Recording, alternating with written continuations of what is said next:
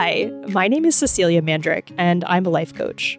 I've worked with dozens of high achieving individuals who feel in control of every aspect of their lives except their own happiness.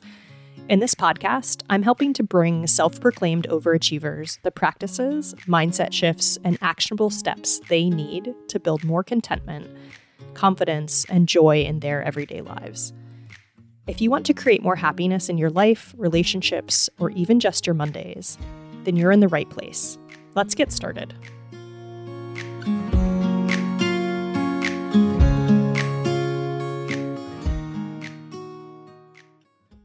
Hey there, and welcome to episode three. Today, we're going to talk about how part of happiness is feeling all of those hard to feel or negative emotions. Because happiness is just one side of the spectrum of what's available to us as humans. And I'm going to use the word or the phrase hard to feel versus negative because I actually think that all emotions are neutral. We might have a negative association with them, but they're not negative. So we're going to stick with hard to feel, just so you're on the same page as me today. There's so much messaging out there about how we're supposed to be happy all the time. Like, if we're not in high vibe living, there's something wrong with us and there's no chance of having a good life. And really, that's the only way to be.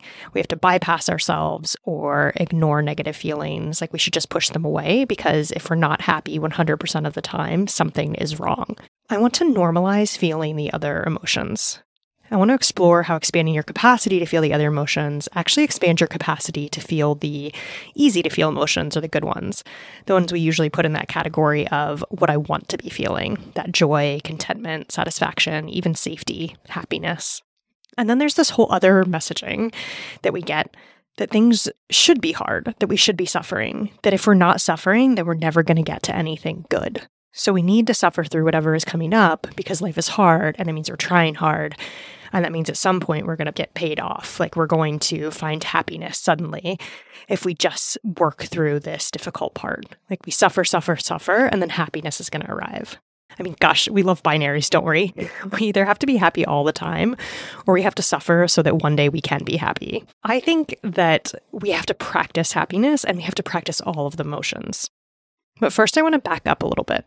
I want to build on the idea from episode two that our thoughts, rather than our circumstances or someone other than or outside of ourselves, create our emotional state.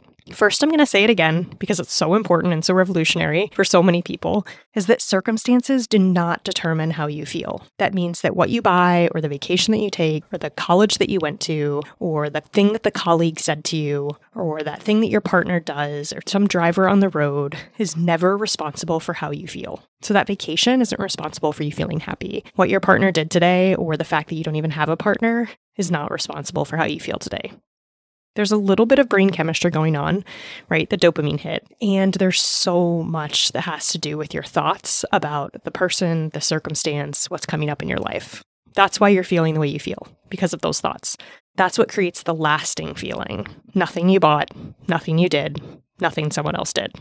This isn't what we're taught, by the way, or at least not what most of us were taught. And the thing we are taught that our circumstances and other people do create our feeling keeps us stuck and powerless. When you don't have any control over how you feel, you're in this disempowered state all the time. And when you're not willing to feel emotions, which is what we're going to get to today, you remain in that powerless position. So, creating happiness is in large part dependent on you taking responsibility for how you feel, good or bad, each day, and building awareness of your thoughts and feelings. Everything we do is related to an emotional state in some way. We're either trying to create an emotion or feeling like pleasure or joy or fullness or connection, or we're trying to avoid feeling an emotion, like avoid anxiety, fear, disappointment, frustration, doubt, loneliness, even happiness, joy, and excitement. So we're either trying to create an emotional state for ourselves or we're trying to avoid an emotional state for ourselves. What we do is driven by how we want to feel. We buy things and eat things and watch things and commit to things that we don't want to commit to because we want to feel or not feel a certain way and because our brain wants to keep us safe. And if we're unwilling to feel certain emotions, we get stuck in these really weird patterns. Typically, we're unwilling to feel a feeling because we learned it wasn't safe or okay to feel. We believe we don't have the capacity to feel the feeling. We think it will be too big to feel and that there's something bad about feeling these hard to feel emotions. This is also learned. When you were a kid, someone either very explicitly or more covertly sent the message that they were uncomfortable with certain emotions, and so you should be uncomfortable with them too, and that it's not okay to feel them. It was not okay. So your brain learned X emotion isn't safe. You learned it's too big for my caregiver, so it's too big for me. I don't have the capacity to feel it. It's not safe to feel it. Feeling it will destroy me and threaten my relationship with my caregiver, and then maybe even my life. Our primitive brains are not always logical, by the way. We haven't gotten into that, but so many of these things come from our primitive brain trying to do its job to keep us alive, to keep us thriving. And destroying your relationship with your caregiver when you're a child is a pretty quick way to make sure that you're going to die, at least historically. So now, if that's what you were taught, overtly or not, you have this belief that you can't feel an emotion. It will hurt too much. It will be too big. It will destroy you. You'll be kicked out of the clan. You'll die alone and miserable. I mean, it sounds like a little bit dramatic, right? Like feeling this feeling, our brain all of a sudden goes to, we're going to die alone. But really, that's what's happening. Your brain is feeling anxious, and anxiety tells your brain that something dangerous is happening. And you've also learned that it's dangerous to feel it, which makes it even more scary for your brain. And so then you just do everything in your power to resist it, to avoid it in so many ways. Okay, so let's bust some myths about what I just said. The first myth is it's unsafe to feel emotions. The truth is, it's safe to feel all emotions. It's okay if some emotions feel unsafe right now. Nothing has gone wrong. Again, it's what you were taught. This is what you've learned, and it's gotten you where you are in life. An emotion is really just a series of physical sensations. You're feeling it in your body, and that's interesting, right? We intellectualize them, but they're physical sensations. And the physical sensations we associate with hard to feel emotions can be uncomfortable, but they're definitely not unsafe. Moving on to the second myth you lack the capacity to feel certain things. Truth. You, as a human being, even though we might never have met, have the capacity to feel all of the feelings. I promise. Feeling feelings is a practice and a skill, much like lifting heavy things or riding a bike or maybe like making a cake if you're not doing these things regularly, they may feel really difficult, foreign, or inaccessible, but you have the capacity to feel them. As a human being, you have the capacity to learn these skills. And if you do it a lot, like with any of those other things, you can get really good at it. So if you've never ridden a bike, but you practice every single day for an hour, after a month, you're going to be a pro. You're going to be really great at riding that bicycle. If you baked a cake every single day for a month, and you had some guidance and maybe a great recipe, you'd get much, much better at it. My dad had this cartoon on his desk when I was growing up, and my dad's an engineer, and it was this drafting, this older drafter standing over a younger drafter, and it said something like, Of course, your skills are improving a little bit, Herman. What else could they do? So, if we do things, if we keep showing up, of course, your skills will improve. What else could they do? But like all skill acquisition, you have to commit to showing up creating safety for yourself to try and be okay with the improvement curve, meaning that you'll be bad at first and you'll probably fail and you'll probably stumble, but you will get better. I promise. Again, we haven't met, but if you keep trying, you will get better. You have to be okay with the uncertainty of feeling a hard feeling. Here's a little pro tip we normally associate an emotion with the feeling of resisting it rather than feeling it.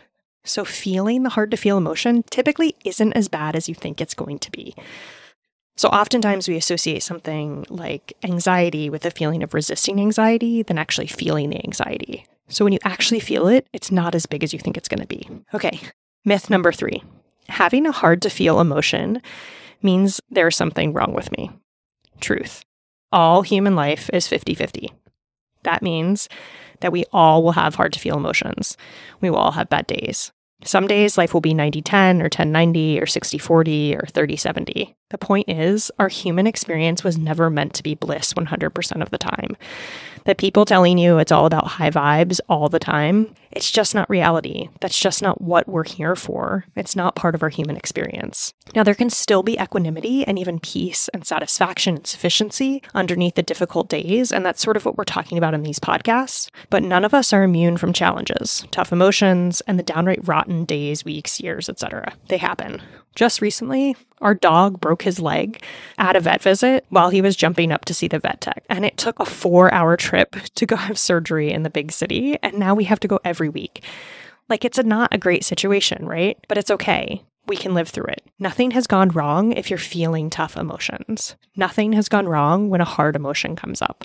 Having difficult days and challenging circumstances is totally part of life. And when you expand your capacity to feel these emotions, it makes it, I don't know if easy is really the right word, but it makes it more accessible and it doesn't feel as scary. Okay. Myth number four if I ignore the hard to feel emotion or distract myself, it will go away. Truth. Resisting it, ignoring it, buffering from it will only make it bigger. All feelings have to be processed physically. I kind of mentioned this above, but if you resist any feeling and any of the many creative ways you've probably come up with, it will come out at some time. So for me, I used to cry on long plane rides.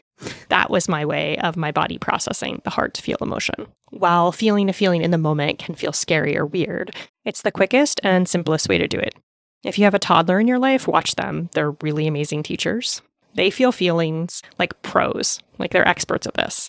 And I know this isn't a common opinion, but I get to watch my two and a half year old do this. So she gets frustrated. If I name the emotion and give her space to feel it, she does, she feels the feeling and it goes away.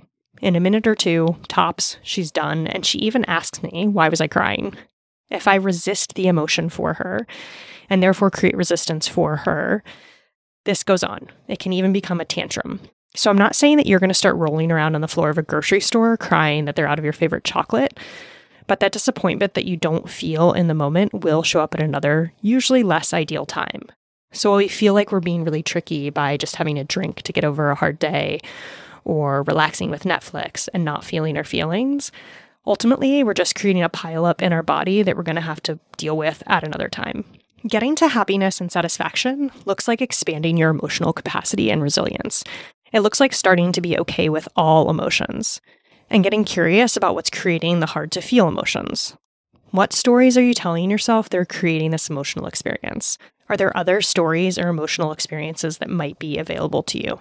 For many years, I wasn't a feelings feeler. I was taught not to feel my feelings, stuff them down, don't bring them up. I ran, I drank, I watched TV, I ate, I bought things, I took fancy vacations as a way to numb and avoid what I was feeling. My body decided that long international flights were the best time to process my emotional backlog. When I was relatively distraction free, I would ugly cry for anywhere from 20 minutes to an hour as I was flying over the Atlantic or from Europe to the Middle East. I felt great afterwards, but after the eighth or ninth long flight, where I spent a significant portion of it crying, I started to wonder if maybe there was a better way. If maybe I was doing this wrong. If maybe it wasn't the smartest thing to just hold on to everything that was happening in my life until I was on a plane ride. And I think there is. Actually, I know there is because this is what I do now and this is what I do with my clients. And it's so powerful. It's to feel your feelings. There it is, the simple answer. It's not easy learning how to feel these feelings, but it is really important. And it's so important for happiness because if you're not feeling your feelings, you're not really acknowledging what's going on. And when you shut yourself down to the bad things or the hard to feel feelings, you're also shutting yourself down to the more positive emotions, the ones you want to feel. So you sort of limit your capacity. If you think of a curve, you're kind of squishing it down. So you can't feel the goods and you can't feel the bads. And when you start to feel the bads, when you commit to feeling all of these feelings, all of a sudden your emotional experience can open up in really beautiful ways. So here are some questions for you. What feelings are you unwilling to feel? What feelings do you avoid? What are you afraid will happen if you feel those feelings that you avoid? How do you avoid or resist hard to feel feelings? What's that habit that you're in? Who would you be if you were open to allowing all emotions in your life? What would you do differently? How would you show up if you knew that you had the capacity to feel every single feeling? If you want to, I'd go back and pick at least one of those questions to ponder or write about now or in the future. Get really curious, because this is an important part of happiness. It's maybe the less flashy or sexy side of it, but it is something that you need to look at. How are you feeling the hard to feel emotions? And how are you opening yourself up to a richer, more fulfilling emotional experience? Thanks so much for joining me. Happy feeling your feelings.